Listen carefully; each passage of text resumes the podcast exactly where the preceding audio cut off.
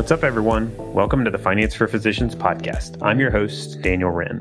Join me as we dig into what it looks like for physicians to begin using their finances as a tool to live better lives. You can learn more about our resources at financeforphysicians.co. Let's jump into today's episode. What's up, everyone?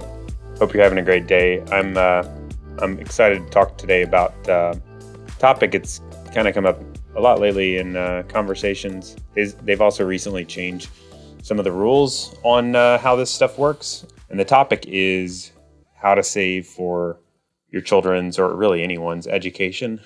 So I wanted to talk about, you know, some of the best avenues to do that and talk a little bit about how those work, like the pros and cons of those, and then uh, talk about some of the tax tax benefits associated, and uh, ultimately help you start to think about or hone in on what the best way is to accomplish that goal of saving for your children or anyone's really education.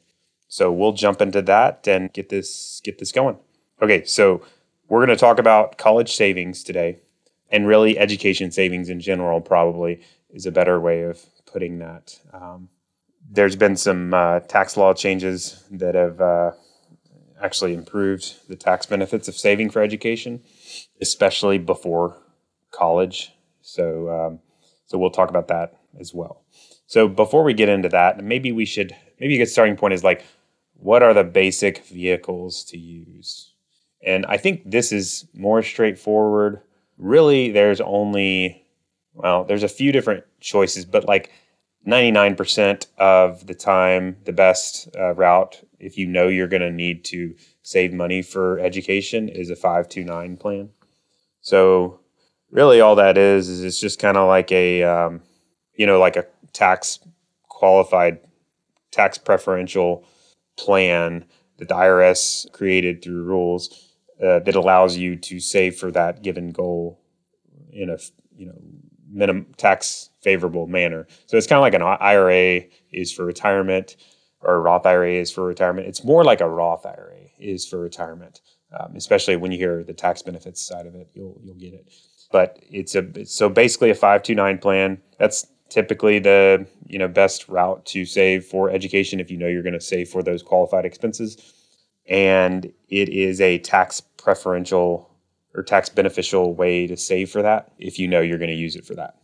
So um, what is the big so let's talk about the benefits of of using a 529 plan and then we'll talk about the downsides in a second. So benefits as i already mentioned there's tax benefits so how does the tax work the tax benefit. Uh, so when you put money into a 529 plan, it is gonna you know be after tax dollars. So money you've already paid tax on. So like for example, you could take money from your savings account or checking account, which has already been taxed, and put it into your 529 plan. So there's no and there's no tax benefit on the front end, at least federal tax benefit. And so there's the tax benefits all come on the back end of the 529. So once you put it in though, that as it grows, hopefully it's growing, as it grows, there's no tax on the growth. And ultimately when you take it out for as long as you're using it for qualified education, it's tax free coming out. So basically the tax benefit of the 529 is you're it gives you the ability to grow an asset or have interest on an asset without being taxed on the growth. Whereas normally, if you just invest as it grows, you'll eventually have to pay tax on that growth component. So that's the whole tax benefit is on uh, the growth of the asset, and ultimately, when you take it out, the tax-free aspect. So it allows you to avoid tax on that growth. Uh, that's that's the number one benefit to a 529. And really, when you you know compare it to other things, that's that's really the only benefit. Um, you know, but it is a big one.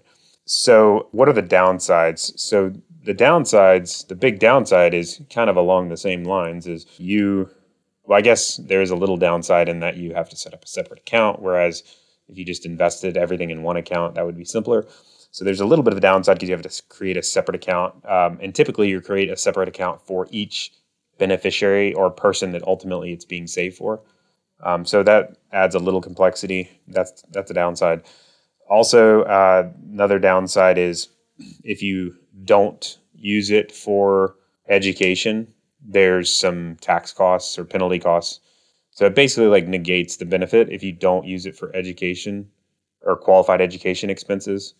And so that's that's definitely a big uh, downside. It essentially, like makes it you end up like if you're going to not use it for education, you know, you definitely don't want to do it because you would be better off just investing in a normal account. Um, so really, and and those are the big downsides. There's you know a few other little things here and there. There's some uh, cost components potentially, but you can there's ways to avoid those.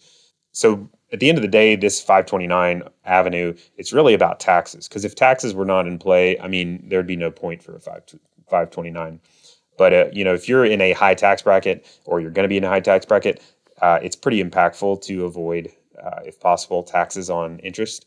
It's going to be there's going to be a lot of benefits with that, especially the longer out we're looking. So, if you're, for example, if your child is, um, you know, a senior in high school, and you're like, oh, I got to save for college for freshman year of college, uh, there's not a lot of benefit in the 529 because it's like, how much can it grow in one year? Not much, you know.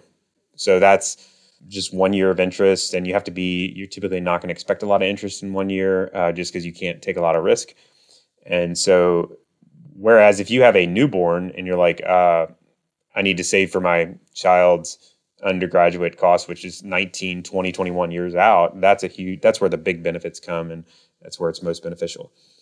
Uh, so that's a lot of these benefits come from the taxes. That's that's the main thing to to take in. So state there's some state tax benefits as well that are sometimes uh, an, an, option. I'll link to a really good breakdown of um, it's from savingforcollege.com, but there's a really good breakdown. They have a visual breakdown of like what how the tax benefits break down by state. So it totally depends on the state, but it's all about state income tax benefits. So for example, I live in Kentucky. In Kentucky, it doesn't there's no state income tax benefits. So it doesn't matter which uh, it doesn't matter how much I fund. It, it's basically irrelevant for my state income taxes. So you know that's straightforward. Whereas the best state that out there really is Indiana. So Indiana has a very uh, has like a nice credit, um, tax credit for funding 529s. Um, so, but relative to other states, I would say Indiana is probably the, one of the best, if not the best, state income tax uh, benefit. But uh, it varies by state. So, California, for example, is like Kentucky. There's no deductions. In states that have no income tax, like Texas, Florida, Tennessee, you know, there's no benefit there, obviously, because there's no state income tax to have benefits on in the first place. So I would say, like, you check out the website. You'll see um, most states with state income tax have some sort of benefit, but they vary quite a bit by state. So it's important to check out your state's specific benefits first. Also, some states require you, in order to get those benefits, they require that you use your state specific 529 plan. So that's another thing with 529s each state will have its own like sponsored 529 program. Um, all that really is is they've like partnered with a an investment company, and they um, you know they have like the state sponsored plan through that investment company. In Kentucky, for example, I think it's TIAA-CREF. We don't really ever recommend them or use them in our planning firm, mainly because there's no state tax benefit in Kentucky. So therefore, it doesn't matter if we use Kentucky or any other state. So it's kind of like in Kentucky, if you live in Kentucky, it's like, well, let's just pick the best out of all the states, uh, the best 529 out of all the states. So some of the really good 529s, like Utah's is one of our favorite 529 plans. Arizona has pretty good ones. All the Fidelity plans are pretty good. They have like five or six states that they do 529 plans uh, on.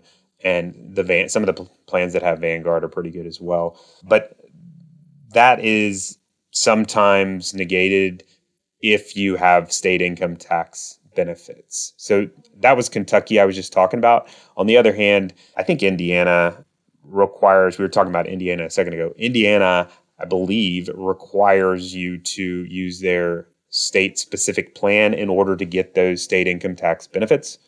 So if you're in Indiana, it's like use the Indiana plan. Otherwise, you're not going to get that very uh, generous state income tax benefit. On the other hand, Arizona, for example, they don't require you to use the um, Arizona state specific plan to get the, the tax benefit. So it's kind of like, you know, so you're you end up in the same spot as you would be if you lived in Kentucky and Arizona because it's like pick the best state because it doesn't affect the tax benefits, at least in Arizona. So um, side note on that: always check the rules and you know talk to your accountant, get tax advice on this. These change too, so um, keep an eye on it. Um, it's important to keep tabs on that. A common question that comes up is, well, do, if I use the Kentucky 529 or the Arizona 529 or whatever, does that mean my kid has to go to college there? So the answer is no. It doesn't matter uh, which state you use. It's they're all kind of like the same. It's really just about state tax benefits or state state sponsored. The way they set it up originally is that states would sponsor it, so it just became like a state run thing. But the, all the states are like you know flexible as to which college it ultimately is used for. So that's really a non issue. But definitely check out this uh, as a you know as a good breakdown of what state specific benefits are. So in Indiana, for example, which is the best state, it's like there's that added carrot. It's like even more beneficial to use a 529 in Indiana versus like Kentucky or Texas or Tennessee. It's kind of like you know less uh, beneficial than the average state to use the 529 plan. But either way, you get those federal tax benefits, which, as we just discussed, come on the back end, tax free growth over time. So, going back to the downsides, I got off on a tangent there, but some of the downsides uh, I mentioned was that you have to use it for qualified educated, education expenses. And if you don't, you get penalized and taxed on that. So, really, what it comes down to is like, the question that always comes up is like how much am i going to use for education so like nobody knows or I mean, it's hard to and usually impossible to get this exact as far as like what my future cost is going to be for education. Uh, but you can start to like estimate or make good educated educated guesses, and uh, we'll talk a little bit more about that. But the key to all this is like trying to kind of hone in on what your future education costs might be, and starting to think about you know should I or can I or is it beneficial to start saving for that now? Another thing that's important to understand with 529 plans are that there's two different types of 529 plans and this is like a subset of each state so most states have two different types of 529 plans they have advisor sponsored plans or direct sponsor, uh, direct plans um, that's typically what they call it so a direct plan is kind of like no advisor is getting paid there's no compensation built into it for an advisor to get paid, basically. Um, so an advisor plan is like they build in compensation, a commission, basically, for that allows the advisor to get paid. So I would always say, when in doubt, go with the direct plan, and that's what we recommend in our planning firm.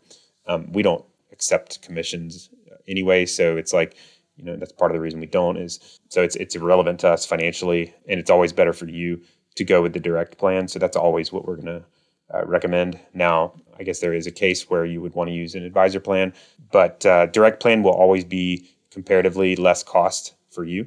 So that's that's a key, and sometimes it's big time less cost. The advisor plans, there's typically some different varying compensation or you know varying expense structures, so that gets a little complicated.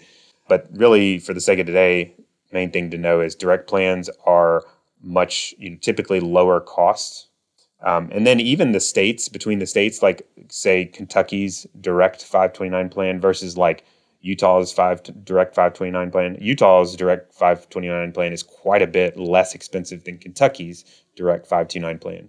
So that's you know even between the states, there's quite a bit of uh, cost uh, variance, and the costs become pretty important, especially over long periods of time. Um, so that's definitely something to pay attention to. Now, if you're working with us, like if you're a planning client, we you know kind of look at all this for you. You don't really need to worry about uh, analyzing different states' 529 plans. We're going to kind of keep tabs on those sorts of things and um, you know try to minimize costs and uh, maximize tax benefits. But if you're doing it yourself, you definitely need to keep an eye on that. That's important, and it could be can be substantial. So 529 plan qualified expenses. That's always a, a, a good question. Uh, before I jump into that, one other side note I wanted to mention is that there's also some states offer prepaid tuition plans. So that's like a little bit different flavor of saving for college.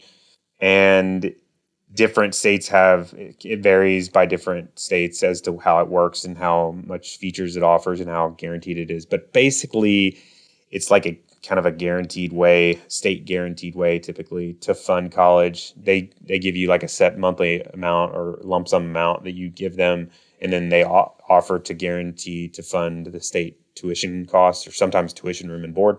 So i know like for example florida has several options for prepaid tuition plans. This can work well um, if you want like a really super safe, like no risk option or low risk, I guess, option. The investment, the responsibility uh, or the risk of the investments, you're kind of like offsetting that to the state. Um, and so you're going to not be realizing the volatility. It's going to be, you know, set benefit that happens independent of how, you know, stocks and bonds do. So that's the benefit is it's kind of like more of a set structure and it's a set price and you can kind of just set it up and fund it and it's covered and you're good. Uh, the big downside is you are, you know, especially if you have time, um, you don't, you aren't able to like customize it. So you might, um, you know, benefit from or, or, or want to t- dial the risk up or take the risk yourself, and you're comfortable doing that, or you have someone like us helping you. Um, in that case, you know, you're typically going to have higher expected returns when you invest yourself and you're able to like dial up the stock percentage, for example. And so when you compare that, uh, you know, that can typically be a better uh, return or bang for your buck. Um, also, a lot of it has to do with inflation because um, the state plans lock in, or kind of like, a, I guess they're kind of a form of inflation protection. They're essentially giving you a set price and saying it will cover costs of college. And that is even if they inflate quite a bit. So I imagine those plans were a really good deal from like like the last maybe ending in like the mid 2000s like 2010 or something. Say you funded it from 1990 to 2000 or, or, or 1995 to 2010 or something like that. I, I imagine that would have been a really good deal you know for really anyone. Mainly because inflation of college costs, education costs was going up. And so when that's occurring, you know, that's an added benefit to using one of these state sponsored plans. On the flip side, if inflation's going down for education specifically, then it can be kind of like an additional downside. So I don't expect you. You should not be projecting inflation. I mean, who knows what inflation's going to do? I think the main thing should be more like, do you want to take on the investment risk yourself, or do you like the idea of like the you know more guaranteed, uh, safer route of just saying what's my cost going to be today or you know monthly, and then let's just check it off the checklist and be done with it. So I would lean more on that as a benefit or as a reason for doing this. And typically a lot of times the state plans state sponsored plans will allow you to go to different uh, different states too. So that but check on your specific plan if you, if you have any interest in those. So that's kind of a different avenue only for it's typically only for college or undergrad so another thing that I, I, I hadn't mentioned yet as far as you know how those 529s work and i've kind of hit on this or implied this is how it works but i want to make sure and clarify this too with the 529 plans the way it's going to work is you put the money in there and then you have to select where it's invested. So it's it's really just a lot like a 401k if you've ever had one of those.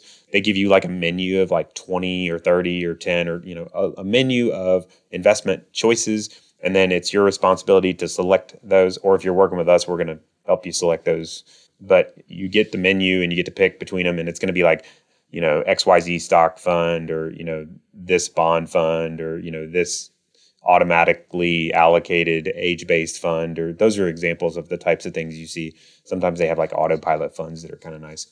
So anyway you have, have get to choose between the menu um, as opposed to like i was talking about the uh, prepaid or pre uh, prepaid college plans they're gonna have no menu. It's just like here's the cost and it's covered. So that's that's a big difference. So the big question with this is are you going to use it for education? That's really what it comes down to. So some you know sometimes people will say okay well my parents didn't help me with my education. So like I learned a lot from that. So I don't think I want to help my children with education because I feel like that will inhibit them or you know I want them to uh, most people gravitate towards wanting for their kids what they experienced and they kind of I guess you have bias towards uh, thinking that whatever you had was the best. Um, that's how everybody is. But uh, so that's a lot of people are, or some people, not a lot. I mean, I would say like half of people are like, you know, in that camp. It's like my parents didn't pay for it, so I'm not going to pay for it, and that's fine. I mean, that's your thing. It's kind of that's more completely more of a personal preference. But the one thing I would say for you guys, most of this audience is going to have, you know, higher than average income. A lot of you will have, you know, very high income. So the important thing to know about that situation is it's a different college. The way college funding works um, is it it's really a means based system. Um, I talked about it in the show um, where we talked about college funding several episodes back, so you can check that out for details. But basically, education, every university or college uh, is going to have some sort of like means testing or income based factor in it and so if you Google like the price of say Vanderbilt, you're going to see like the sticker price. It's like that's what it's like buying cars. You see the sticker price, but what happens uh, is when you actually go to apply or get through go through the process, they're going to give you a actual price you would pay, and a lot of it is based on your financial situation. Now there is some potential component based on your academic uh, level, but a good portion of it is based on your financial position. So if you're in a really good financial position, you're not going to get any means or financial benefits. There's you're basically going to be much more likely to pay the full sticker price. And why that's important is because it becomes basically it becomes difficult for your child to even pay for it in the first place. Now you can still do like what you were saying, what I was saying with you know your parents took care of didn't take care of your education so you're going to let your child take care of it themselves you can still do that but the problem is education costs have gotten higher so it really limits the schools you can look at and you have to be aware of that. You know it has to be literally a school that they can afford through earning income. They can get some student loans in undergrad but that that caps out pretty quick. So most of the time you're they're not the student I'm talking about can't get enough loans to fund it because the school assumes the parent's going to take care of the rest. So basically what it comes down to, if you're high income, most likely, you know, the school is going to assume you're going to be able to pay for the sticker price, full sticker price, and they're going to assume also that you're going to find a way to pay for it either through getting your own loans as a parent or, you know, ponying up the cash. Um, and they're not going to assume the child is going to pay for much of it. So it becomes like a sticky spot even if you wanted to go that route. So I've talked to people that are like there and their kids are going to college and they're like, I really wanted them to pay for it, but like they don't have a way of paying for it, literally. It's like they can't get student loans, they don't have time, and they don't have the ability to earn enough to cover it. So that's something to be aware of when you're talk, talking about whether or not to fund education. So it's important to think about that, uh, you know, the, your ideal future, what it looks like and ideally, you think, you know, furthest out first and then kind of work backwards. So what is what are qualified expenses? It, all comes down to that. It's like if you if we could predict the future and we knew exactly what you were going to uh, need for education, that would be straightforward. We could just say put exactly what you need in 529 plans or college funds for and so that we're 100% funded for exactly what you know you're going to eventually spend and then you're done. That's easy. But that's not how it works. So first of all, you don't know what you're going to ultimately spend. You might have an idea, but you don't know for sure. Second of all, we don't know how education costs are going to change. Only exception is if you use a prepaid plan, like I talked about. That kind of like cuts that out of the equation. But if you, um, so you have to look at it each year and kind of make educated guesses. For example, college costs actually have been going, they haven't been going down, but the inflation rate has been decreasing lately, which is like one of the only things that's had a decreasing inflation rate lately. But it's kind of funny. It's like backwards. College education inflation rates have been, you know, slowly going down lately, um, which is an interesting trend. Uh, it hadn't happened like that in a while, but that's that's the trend right now. So that's a factor. And, and like I said, what what you ultimately decide to fund or what school they choose or how many years or all that stuff for grad school, that's all fact you know a factor in this. So if you knew you whatever you know you're going to spend, great. That's where college plans work. Whatever you don't spend, it's not great. It's better to use something else. So what are you going to? So what are? How do you? What do you do with that? So a lot of people say, okay, well I don't know what we're going to spend, so like I'm just not going to use this five two nine plan because I'm not sure. I'd rather use something that's more flexible. What, what I would say is it doesn't have to be like the extreme, one extreme or the other. You can meet somewhere in the middle. So, for example, uh, let's say you have five kids and you plan to fund all of their undergraduate costs, tuition, room, and board, and you're like probably going to be like an average state school cost, and then no no private school, you're going public school up to that point. So that scenario, it's like if you're planning to fund five kids undergraduate costs, it it's pre- I would say it's fairly likely that it's at least you're at least going to be writing some checks. like even if you have brilliant kids, like uh, or ath- awesome athletes or whatever, you know, maybe one or two of them get scholarships or full rides or whatever. But like odds are, like at least a few of them are gonna need some help. So maybe in that scenario you kind of think on the higher end of the percentage so maybe it's like you fund 75% of expected cost if you want to play it safe 75% of expected future costs for that under undergraduate cost but but maybe you don't want to do 100% yet because you're just not sure and you don't want to overfund it on the other hand let's say you have one child and you're like i don't even know if they're going to go to school for for undergrad and if they do like who knows and um, I don't even know if I want to help them with education or not. Or so then that's a completely different situation, and they're not going to go to private school before then. It's like, well, there could I could totally see a scenario where you literally write no no checks for education, and so in that situation, you might not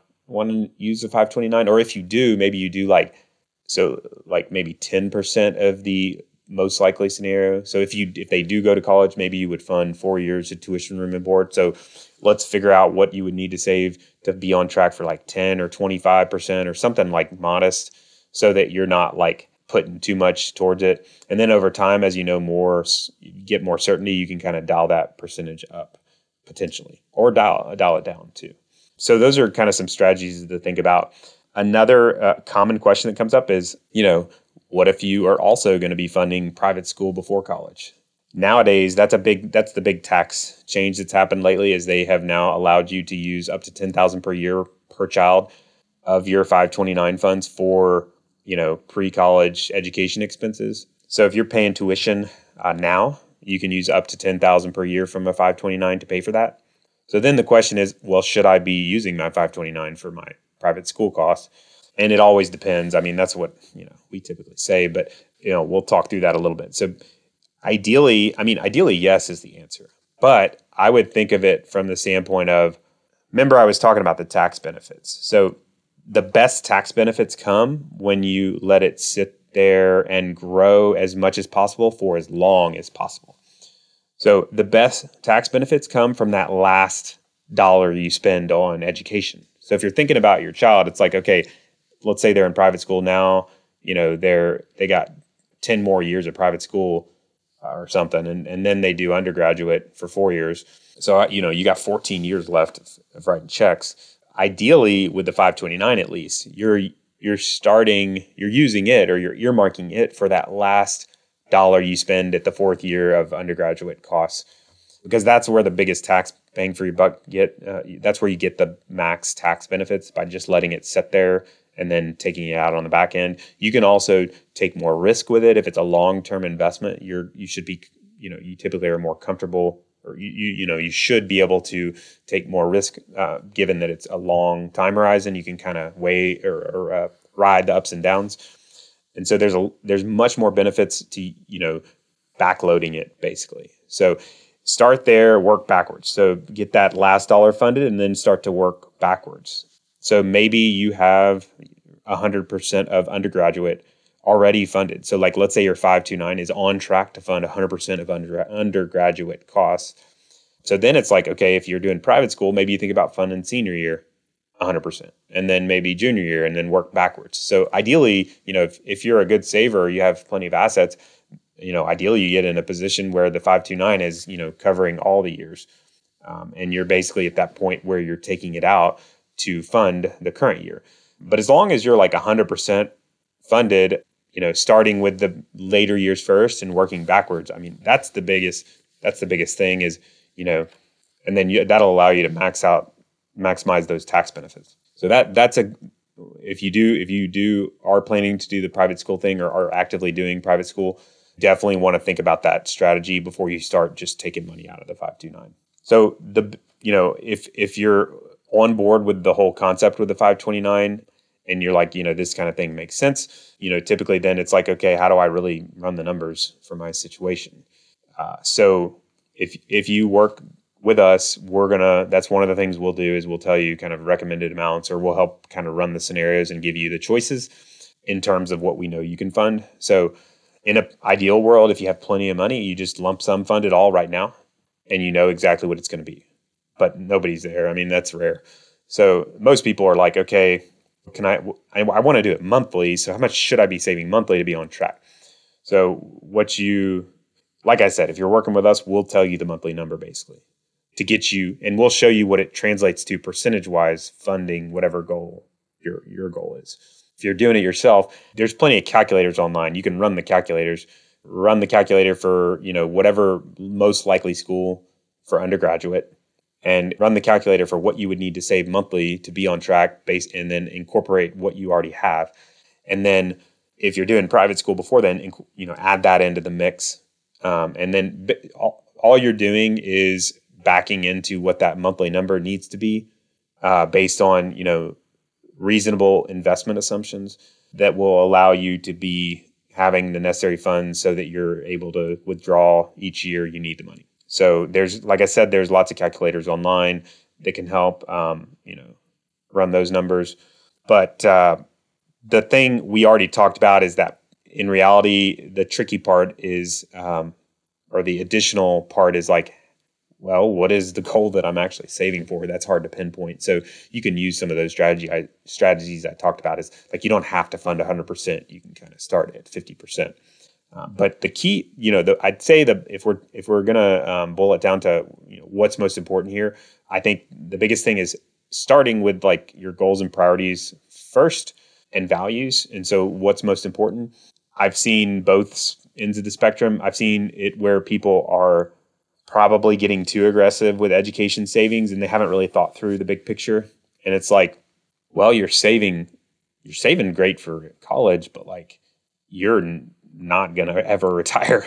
And maybe it's now, if that's, if you don't plan to retire, then that's all good. But like most people have some other things that they value equal or higher than saving for college. So it's important to, you know, look at what are the other things and kind of weigh this in and say, okay, maybe you have student loans and they like keep you up at night and they like you know you're like i want to get rid of those as fast as possible. Um, in that situation it's like well just hang wait on the college funding that's all good. Knock out the thing that's like going to give you the most non see these are like the non-financial benefits but it, you know you sleep better at night that's priceless. Focus on that first and that's all good. But it's important to you know weigh those priorities and look at the values and try to you know work this into the mix. And based on what that where it falls and what your resources are that's where you start to apply action steps for your situation. And you can kind of start to and that and that'll help you to feel on track if you're doing it that way because you're you're not going to wonder like you know am i saving enough for retirement? Am i saving enough for college? What about this vacation home that i want to do? Or what about the student loans? Or you'll you'll know that it's it's on on track with your priorities so when in doubt, though, um, you know, if you're most likely going to be writing checks for college for the future, you know, you can always start small, um, especially if you're, you know, not ready to fully fund this.